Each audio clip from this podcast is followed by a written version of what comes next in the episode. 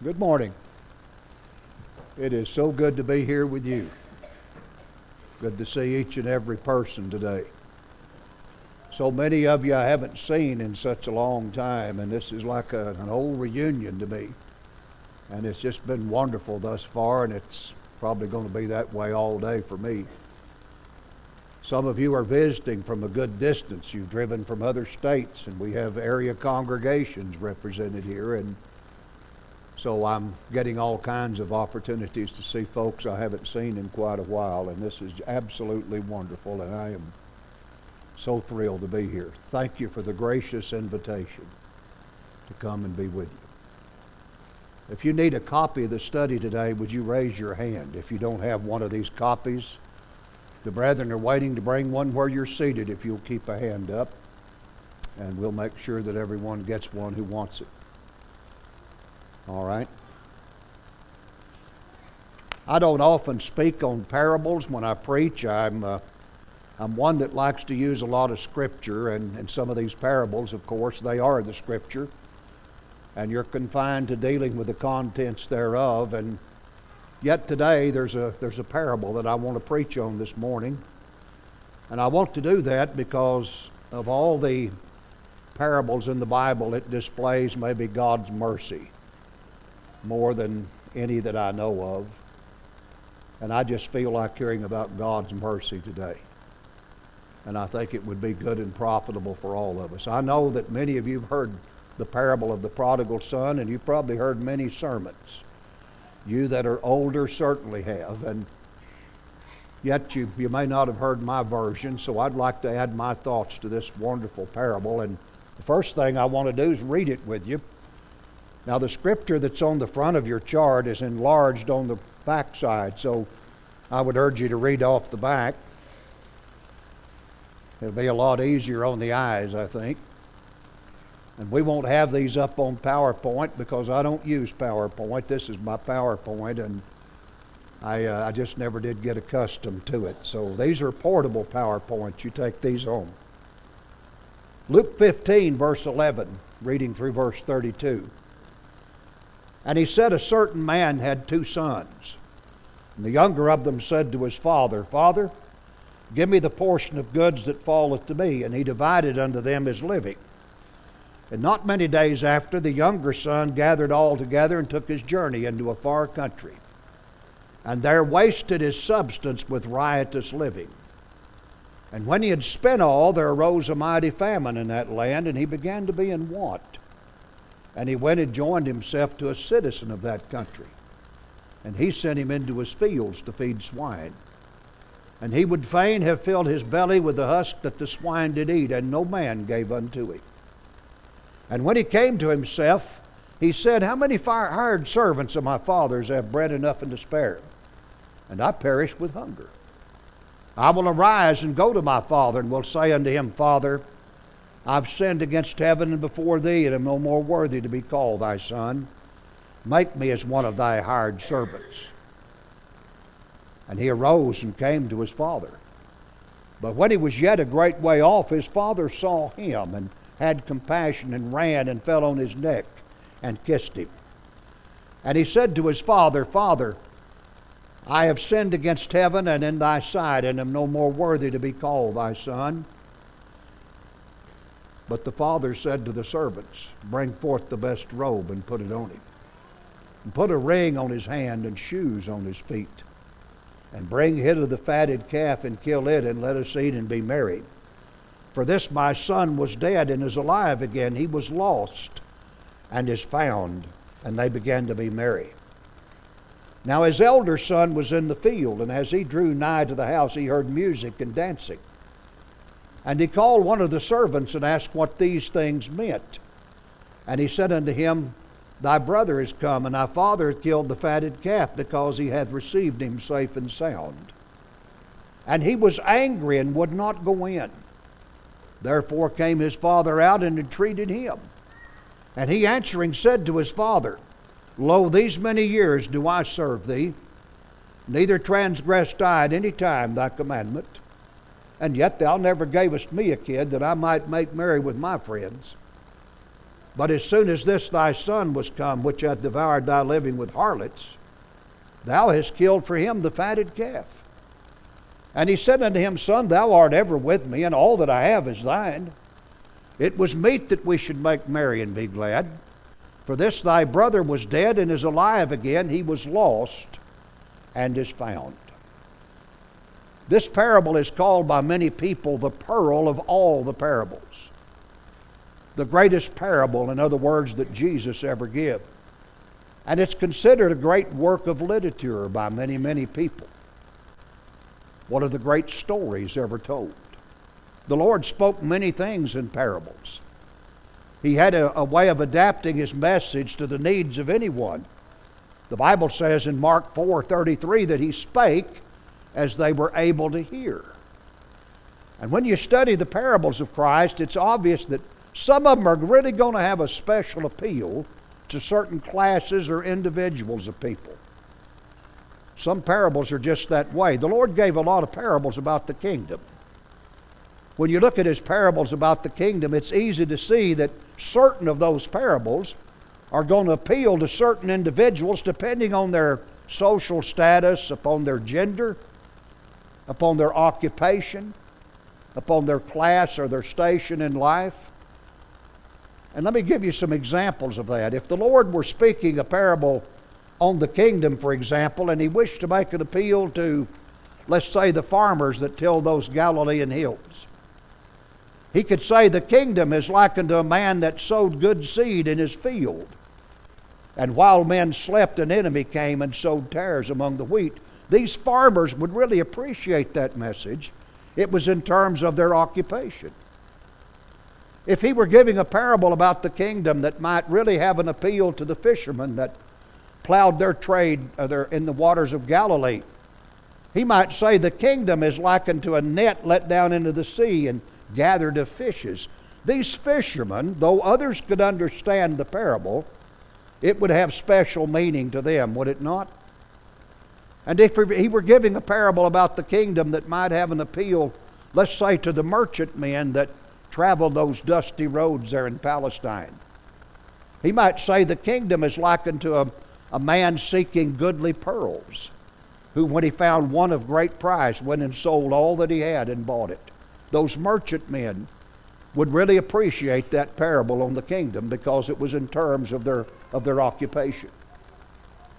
If he were speaking a parable about the kingdom that might appeal to the housewives there in Palestine, he might say the kingdom is like unto leaven, which a woman hid in three measures of meal till the whole was leavened.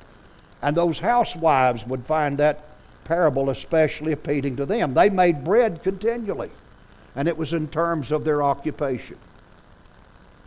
But if he would give us a parable that would appeal to all of us, regarding of, regardless of gender, regardless of our social standing, regardless of our occupation, he might give a parable such as this parable of the prodigal son. And it's not difficult when you think about it to understand why this parable is called the pearl of all the parables, why it reaches and touches our hearts like it does. You see, it deals with the home. And if there's a sentiment that's common to humanity, it's a sentiment that deals with homes. All of you have had a home. Now, some of you have had a better home than others, but you that are older, think back on your homes. Think of a loving mother and think of that, that hard-working father with calloused hands. Think of some of the old memories there with your brothers or sisters or both. Think of the times maybe during holidays when the family was together.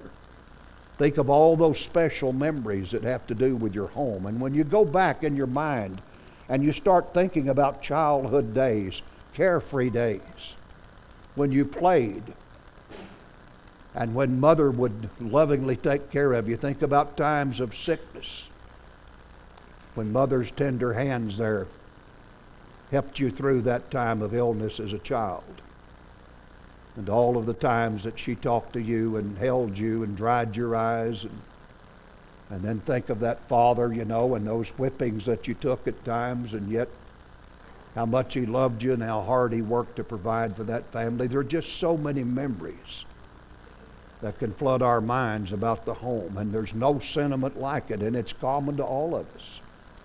And this story has that sentiment because it has a it has a tender, loving father. It has a wayward son who got himself in trouble and his life messed up and almost ruined. And yet who finally came to himself and wandered back home to cast himself upon the mercy of a loving father. It has an elder brother in it who is unforgiving and unmerciful, and he's part of the plot as well, and it's all woven together and told by our Lord Jesus in such a beautiful fashion.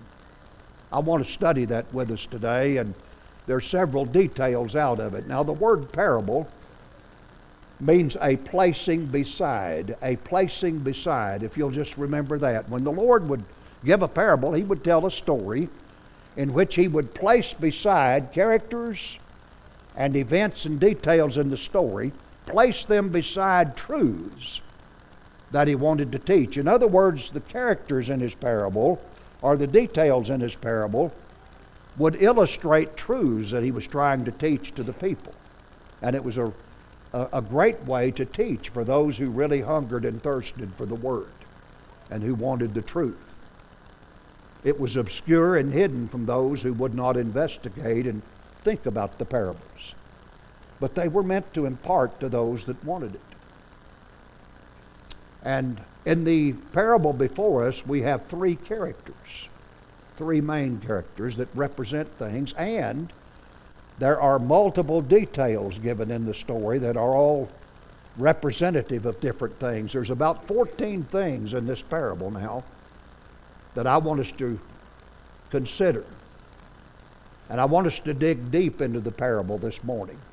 Take our time and let's study thoroughly this old story that so many of us love and we've heard so much taught in our pulpits.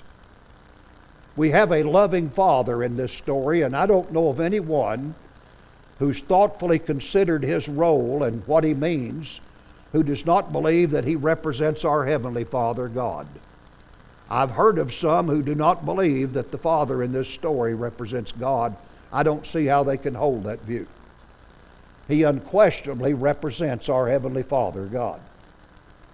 But there's been a lot of dispute about the two sons, who they represent. Some have said that this elder son represents Jesus and the younger son represents Adam. I do not believe that. But that has been a theory that's been espoused. Jesus and Adam, they say, are represented by the two boys. Well, first of all, Jesus and Adam were not sons of God in the same sense.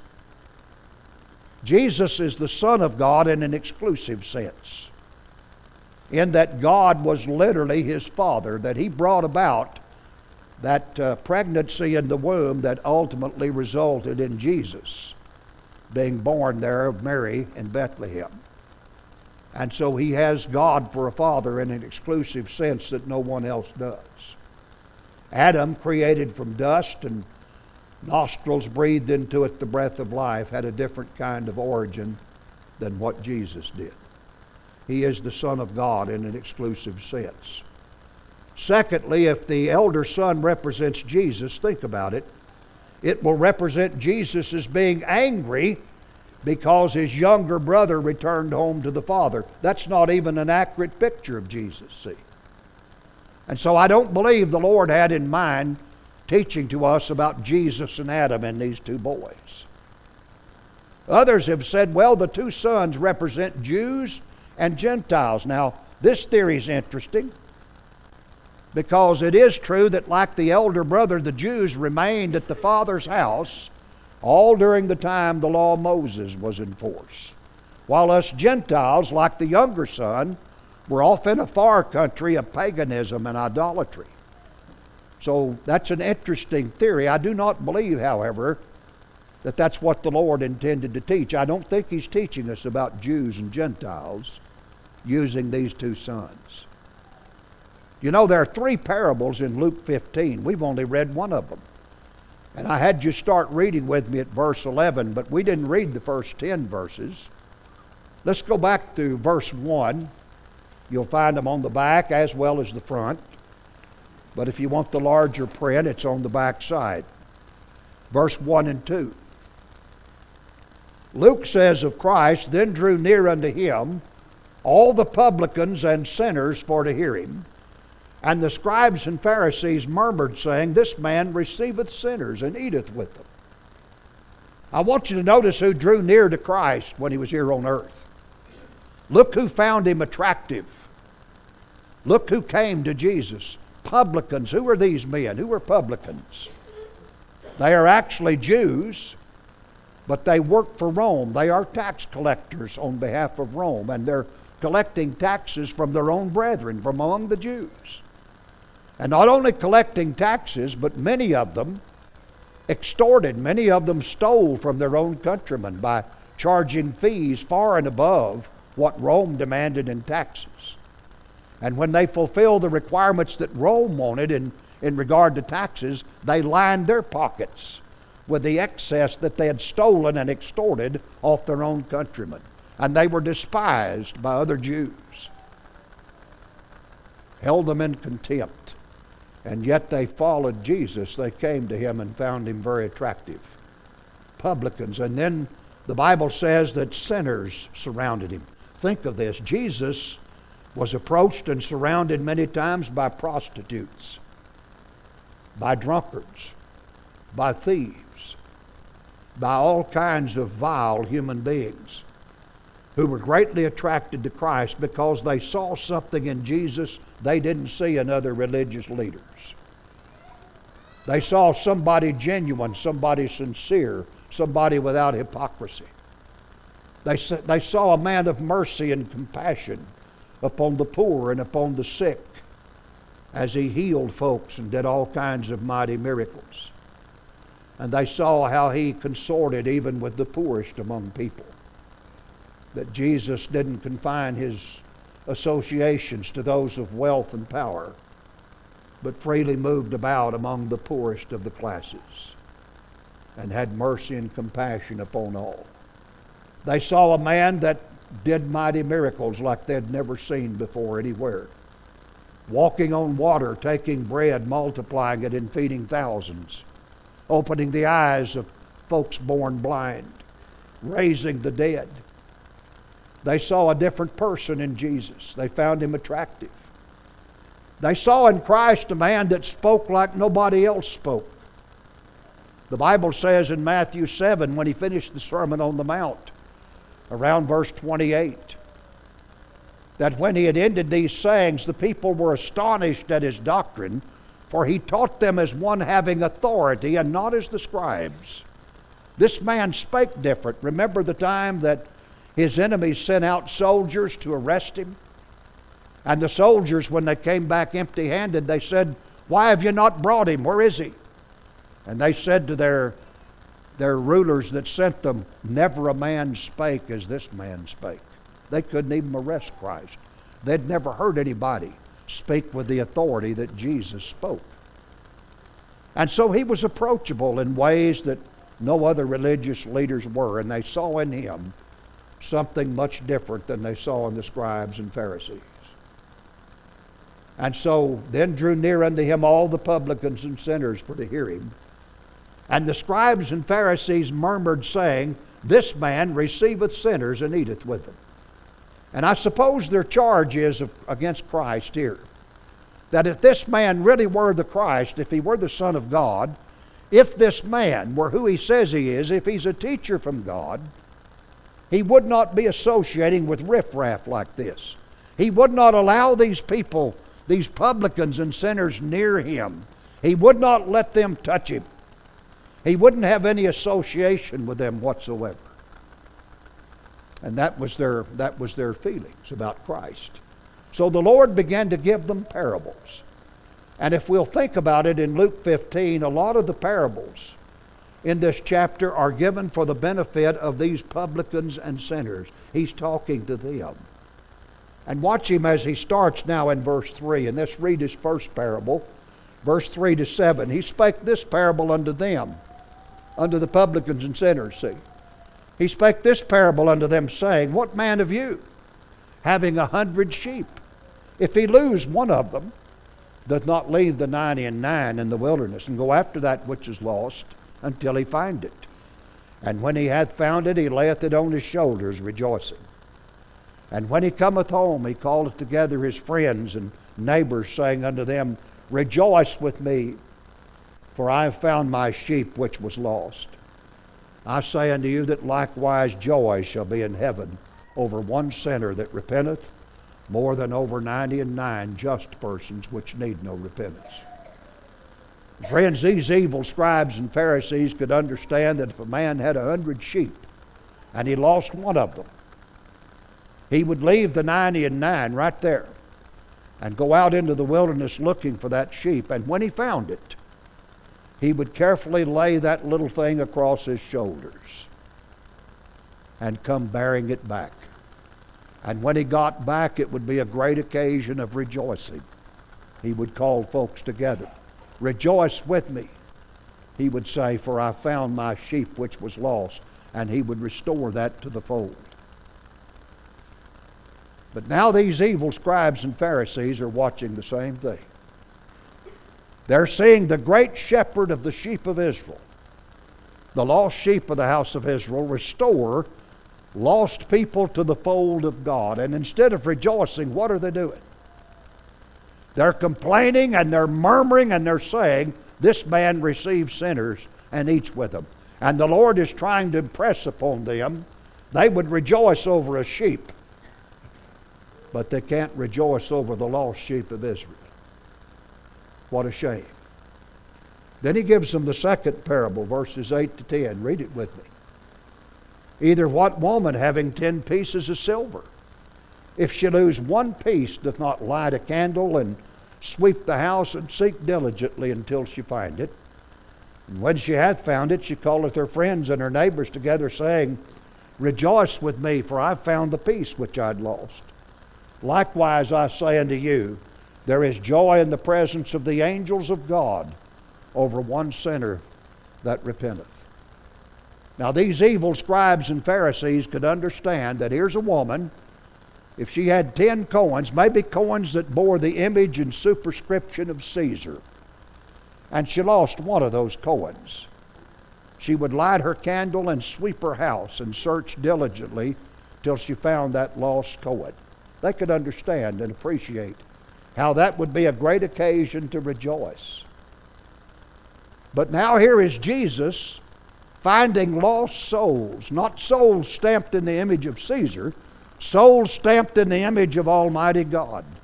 And now that he's finding these lost souls and restoring them, instead of rejoicing like the angels in heaven, they are murmuring and criticizing Christ and saying, This man receives sinners and eats with them. No, in this parable, the two sons don't represent Jesus and Adam. They do not represent Jew and Gentile. The prodigal son represents these publicans and sinners that are being restored to a right relationship with God. And the elder brother represents the scribes and Pharisees that are murmuring and complaining at the work that Jesus is doing. That's who the two sons are representing scribes and Pharisees, publicans and sinners. And that's why he gives these three parables in this chapter. And a great emphasis, I'm afraid, is placed upon the elder brother, as much so as the prodigal son. And sometimes we fail to see that great point in, in all of this teaching that he really wants to make correction for the sake of these scribes and Pharisees. You know, when you look at the elder son in this story, it's, and we'll look at the prodigal in a minute, it's an ugly picture you get. The father has received the younger son back safe and sound. He has forgiven him. And they're feasting up at the mansion. They've killed the fatted calf, and there's dancing and music going on. And this elder son returns from the field. When he gets near the house, he hears the music and dancing. He called one of the servants and asked him what all that meant. He said, Well, your brother's come back. Your father's killed the fatted calf because he's received him safe and sound. The Bible says of this elder son that he was angry, that he would not go in, and that his father actually had to come out and entreat him. What's he angry about? Angry because his old father's sad heart is now glad. Angry because his own brothers come back and he's been received by the father. What's he angry about? And so the father actually has to come out and talk to him. Now, if you'll look on the front with me there, in verse 29, this, this uh, elder brother really begins to reveal himself. Verse 29, I put a box down in the bottom right corner for you, and it's got that verse in it, and I put some words in red for you. They are pronouns, there are five of them. I want you to look at this statement now in verse 29. When his father came out entreating him, the Bible says that he answering said to his father, Lo, these many years do I serve thee. Neither transgressed I at any time thy commandment.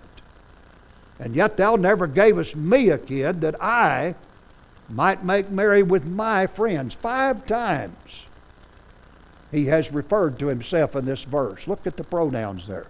These many years do I serve thee.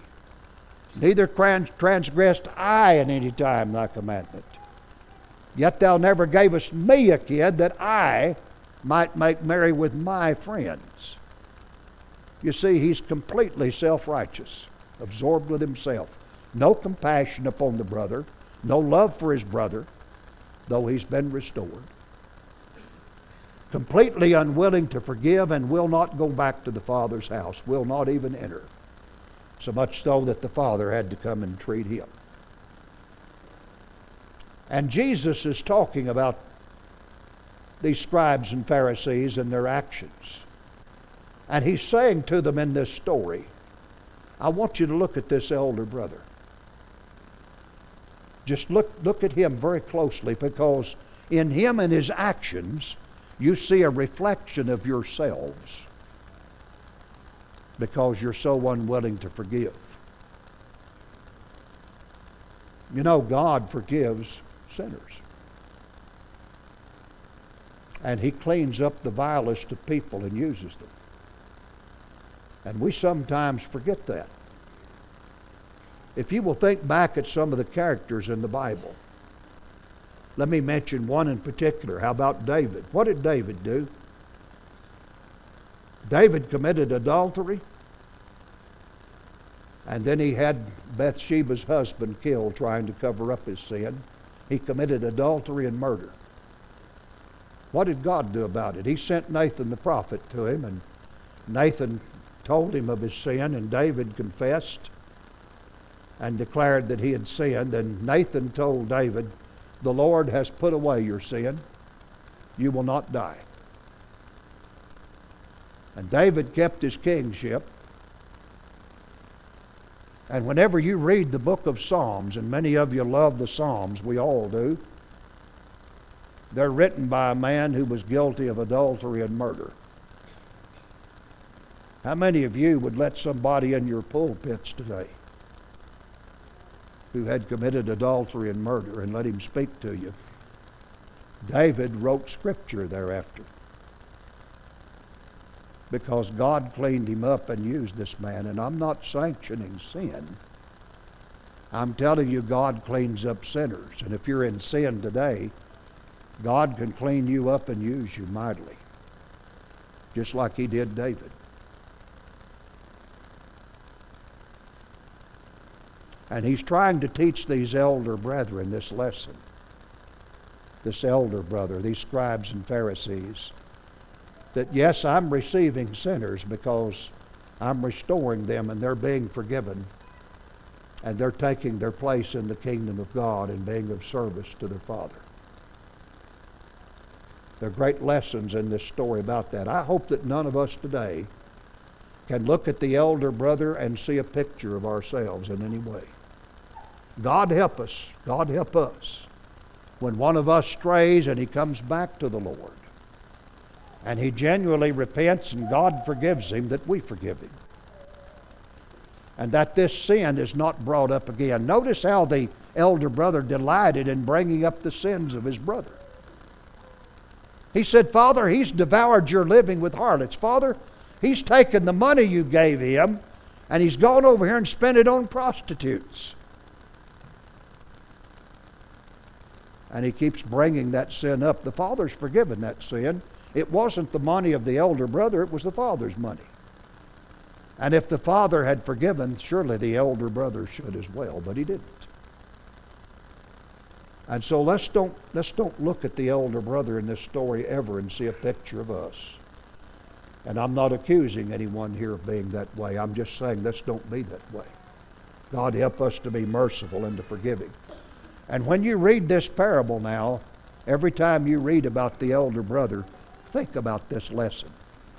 Because that's what he's trying to teach the scribes and Pharisees, and thereby keep us from making the mistake of unforgiveness that they made in their life.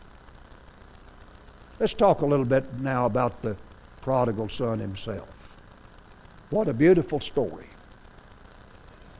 The Bible says in verse 12 that this younger son came to his father one day and he asked for the portion of goods that would fall to him. The Bible says the father divided unto them his living. Some people have condemned the father for doing that. They've said, you know what? That father made a mistake. He shouldn't have given that younger son that money, but he should have made him stay there at the house. But we got to understand something here. The father in this story represents God. God doesn't compel people to serve him. The younger son has free will, and so the father divides unto him that living and allows him to take his free will and, and do with that as he desires.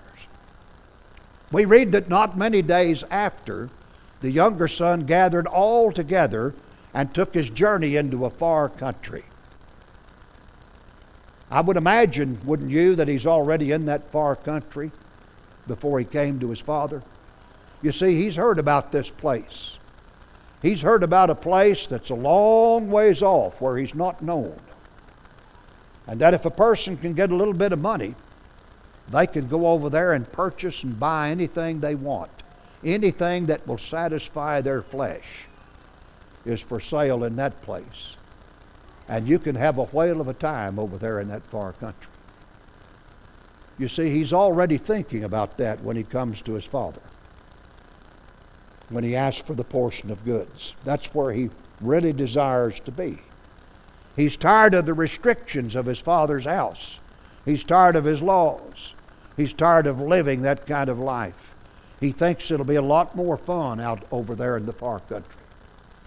And when a man gets in the far country and is thinking, listen, it's not very long till he's in that country and is living.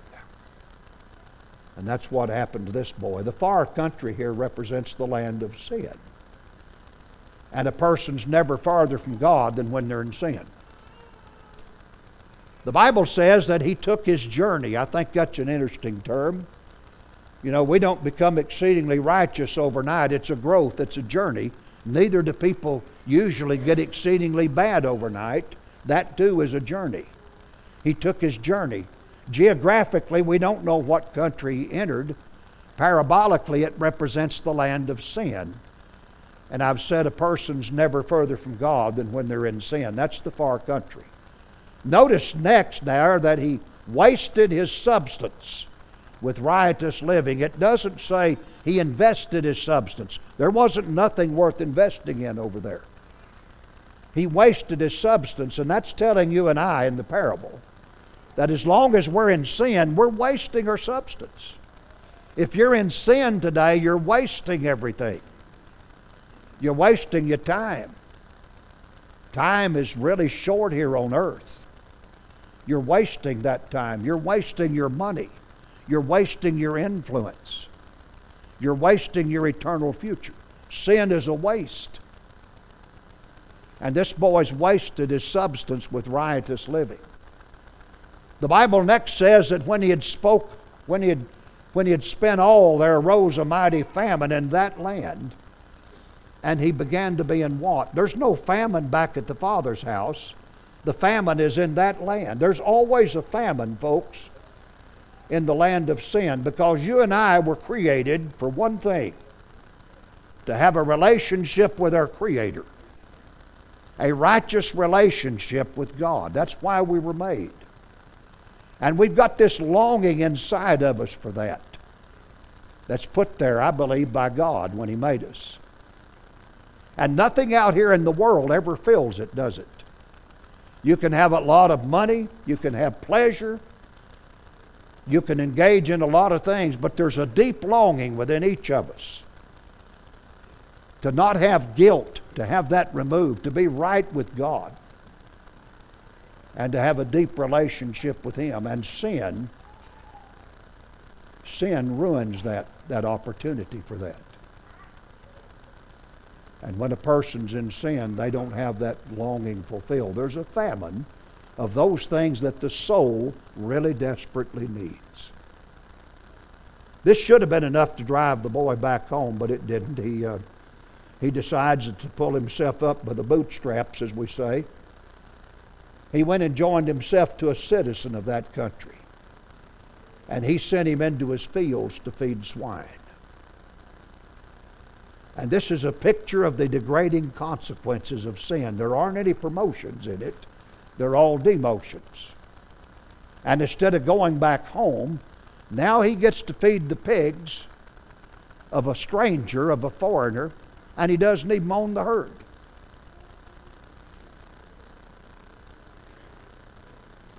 That's just really crazy, isn't it?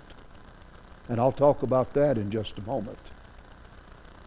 Why would people rather feed the devil's swine when they can be a servant back at the Father's house and be a son or daughter and have all of those blessings? Why do folks stay out here in the pig pen of the world feeding the devil's pigs? Why do they, why do they act like this boy did? Jesus will tell us in just a minute. He will tell us why this boy did that and why all sinners are doing it. He'll tell us exactly what's going on in their thinking. But did you notice that he went and joined himself to a citizen of that country? He sent him into the fields to feed swine. The Bible says next that he fain would have filled his belly with the husk that the swine did eat, and no man gave unto him. Nobody helped this man. Nobody's got respect for him. And you'll find that a lot of times in the world, won't you? When people get in difficulties out in the world, what happens to them? If they're having troubles, do they run to the local bartender? Is he the one that can bail them out? When they have a loved one die, who do they come to? They come to the church. When folks out in the world have problems, they come to religious people because they, they understand I can get something there I can't get from others. And you see, his citizens have no compassion on him. The Bible says no man gave unto him. While he could buy drinks at the bar, everybody will love him. But now that he's out of money, you see, he has no friends anymore. That's the way the world does, folks. But the church is there to help, isn't it? And finally, now, we begin to understand what his, what his problem is here and why he's acting like he is. I want you to notice verse 17. Jesus tells you the secret right here. The Bible says of this younger son, when he came to himself. What does that tell you? When he came to himself. It tells you that he's been beside himself, that he's not thinking clearly. And you know, really, he has, uh, when you think about it, he has paid too much and he's gotten too little for it. There's two kinds of insanity there's a mental insanity and a moral insanity. A person can be mentally insane and not be responsible for it. I have a younger brother. He's a half brother. Mom died when I was nine. Dad remarried, and he's the he's the half brother. He's the step brother produced from that marriage. He's some 14 years younger than me. And he was a hard working young man with a family, worked two jobs. But he developed a, a mental problem called being bipolar.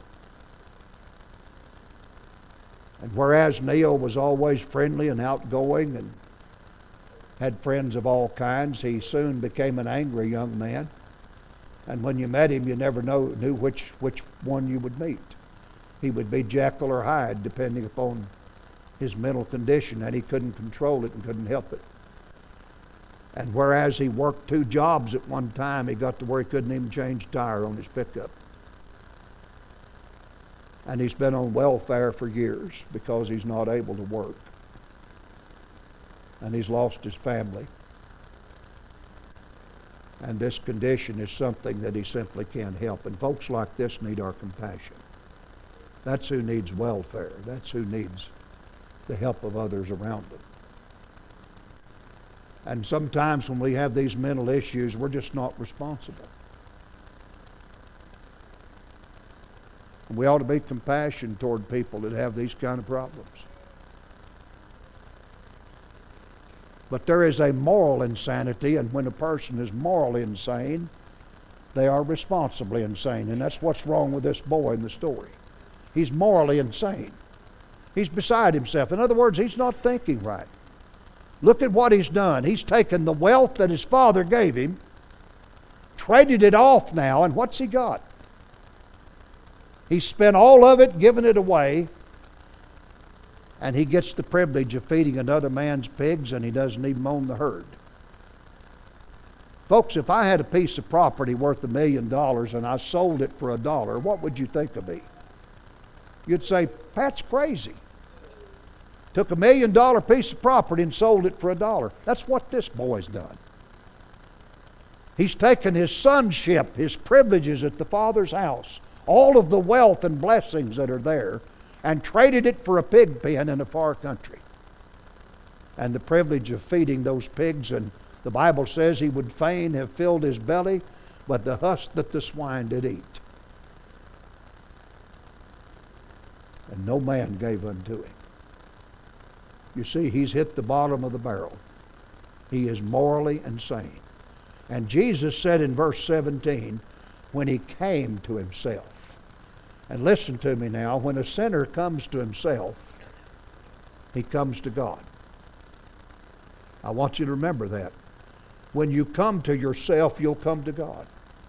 And if you haven't come to God yet, and you're still in sin, you haven't come to yourself. And I'm not trying to insult you, I'm trying to help you. You're not thinking clearly. You're not looking at the future. You're not looking down the road at the long picture of life and where it's going to end for you. And that et- eternity, either in heaven or in hell, you're not looking down the road. You're not thinking clearly.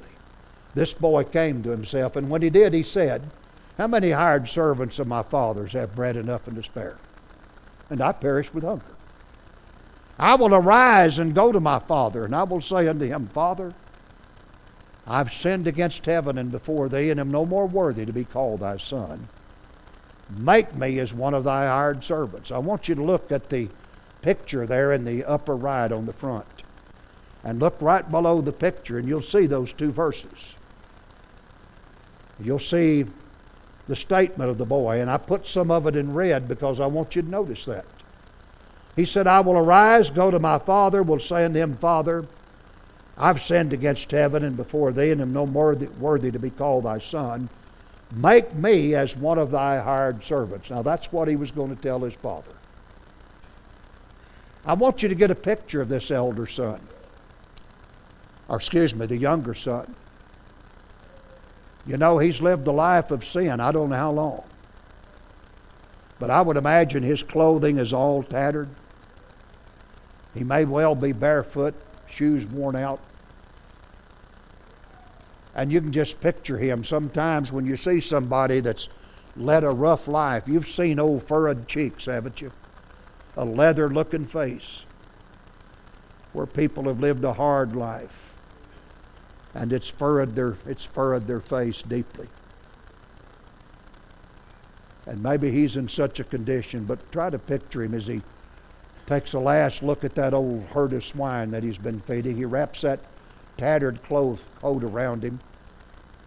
And looking at those swine one last time, he starts back now to the Father. He's going home now. He heads down the road. I will arise, he said, and go to my Father.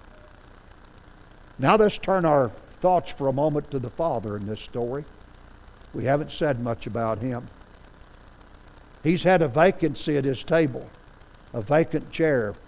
And sometimes, you know, things are worse than death. That, that chair's been vacated a long time, not by death, but by sometimes something worse. And that's losing a child to sin. His boy's been gone, and no telling how he's, how he's looked for him daily. And now that boy's started home. And Christ said that he arose and came to his father, but when he was yet a great way off, his father saw him. I doubt the old man ever quit looking down that road. And one day, here comes somebody approaching in the distance. Maybe he shades his eyes, I don't know. But at last it dawns on him the familiar stride of his own son, and he thinks to himself, It's my boy coming. What does the father do in this story? Does he go back to the mansion and tell the servants, All right, this, let's put the windows down now and bolt the doors? I see that scalawag finally coming home. And he's not coming in this house till he gets down and begs and pleads with me. And maybe I'll let him in. What did the Father do according to Christ? When he was yet a great way off, he saw him. The Bible says he ran and had compassion and fell on his neck and kissed him. Did you notice the Father ran to meet him? You know, when you read about God, and that Father represents God, when you read about God in your Bible, you don't read about God ever being in a hurry much, do you? God moves very slowly. Peter said that he's long suffering to usward. He said that once the long suffering of God waited in the days of Noah while the ark was preparing, it was a hundred, hundred and twenty years before God brought the flood on the earth. God's very slow to move, slow to anger, slow to execute his wrath.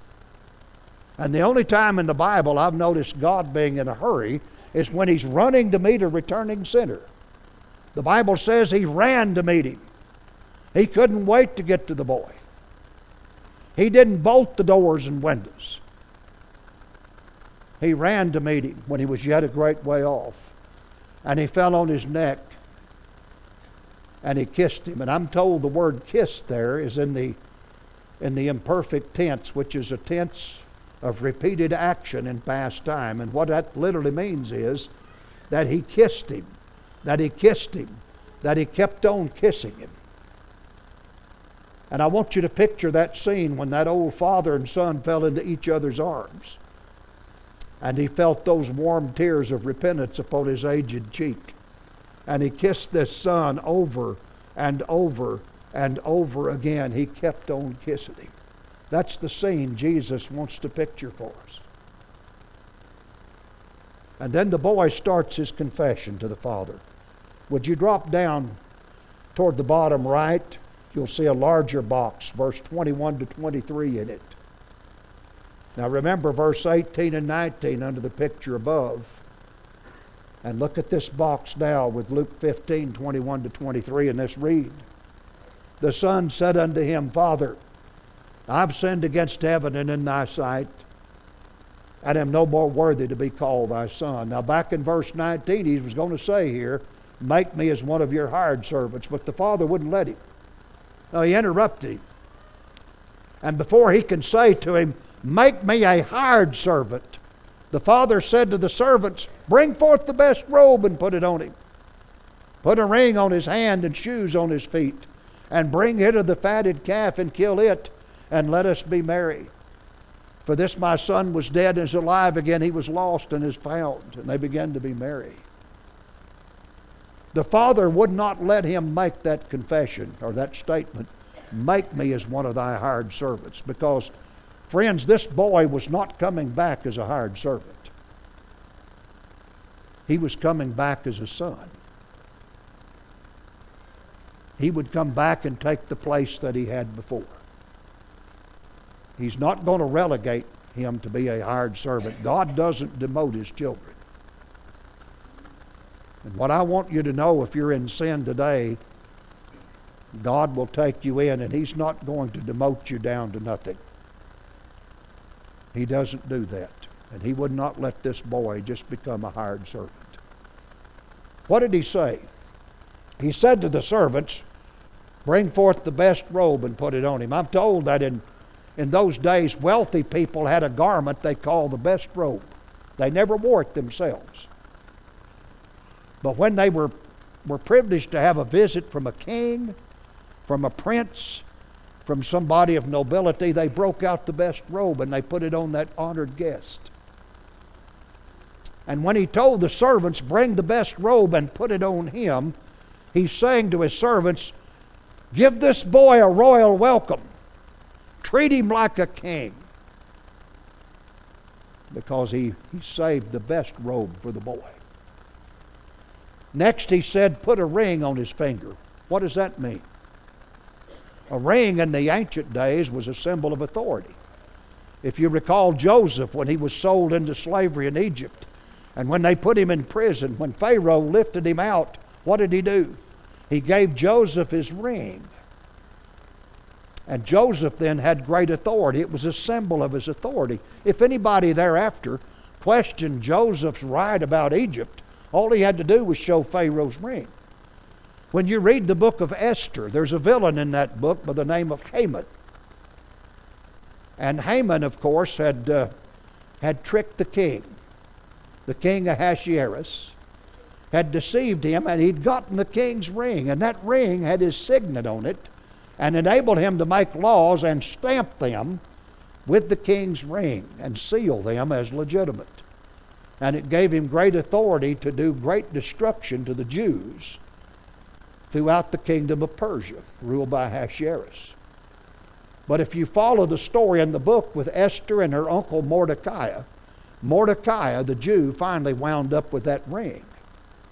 And when he did, he could enact laws, and he had authority in Persia that counteracted the, the laws that Haman had made to exterminate all the Jews in the world on a given day. And he and Esther together saved the life of those Jews. It's a beautiful story, but it involves that ring. And so he's telling the servants, Give this boy a ring, put a ring on his finger. If anybody then questioned this boy's right about the father's house, all he had to do was show him the ring. The father said next, Put some shoes on his feet. And that implies two things either that he he had worn out shoes or he came home barefooted. Likely he was barefoot. And in those days, only two kinds of people went barefooted those that were extremely poor, in poverty, and those that were in a deep, deep uh, sense of mourning in their life and grief. If you recall the story of David, when his son Absalom stole his kingdom, David had to flee Jerusalem. The Bible says that when he crossed the brook and started up the slope of the Mount of Olives, David's head was covered and his feet were bare. Now, why is David barefooted? He is the king. He is in a great sense of mourning because his own sons rebelled against him and stole his kingdom. And now this boy's come home and he's told the servants, put shoes on his feet. And what he's saying by that is the day of poverty is over. The day of mourning has ended. Put shoes on his feet. Bring forth the best robe and put it on him. Put a ring on his hand and shoes on his feet, and bring hither the fatted calf and kill it. And let us eat and be merry, for this my son was dead and is alive again. He was lost and is found. And so they had a great feast. And my sinner friend this morning, if you're here in sin, the banquet table of God's grace is spread for you today. If you'll leave the far country of sin and come to the Father's house, He'll give you that royal welcome. And He'll forgive a wasted life and wasted, wasted substance, wasted future. He'll forgive you of everything you've ever done. This returning prodigal son and his reception is a parabolical representation of the reception awaiting anyone that'll leave sin and come to their Father's house. And at this moment, I want us to rise together and sing the invitation song. Lord, I'm coming home. And if you need to come to your Father today, would you come now while we rise and sing?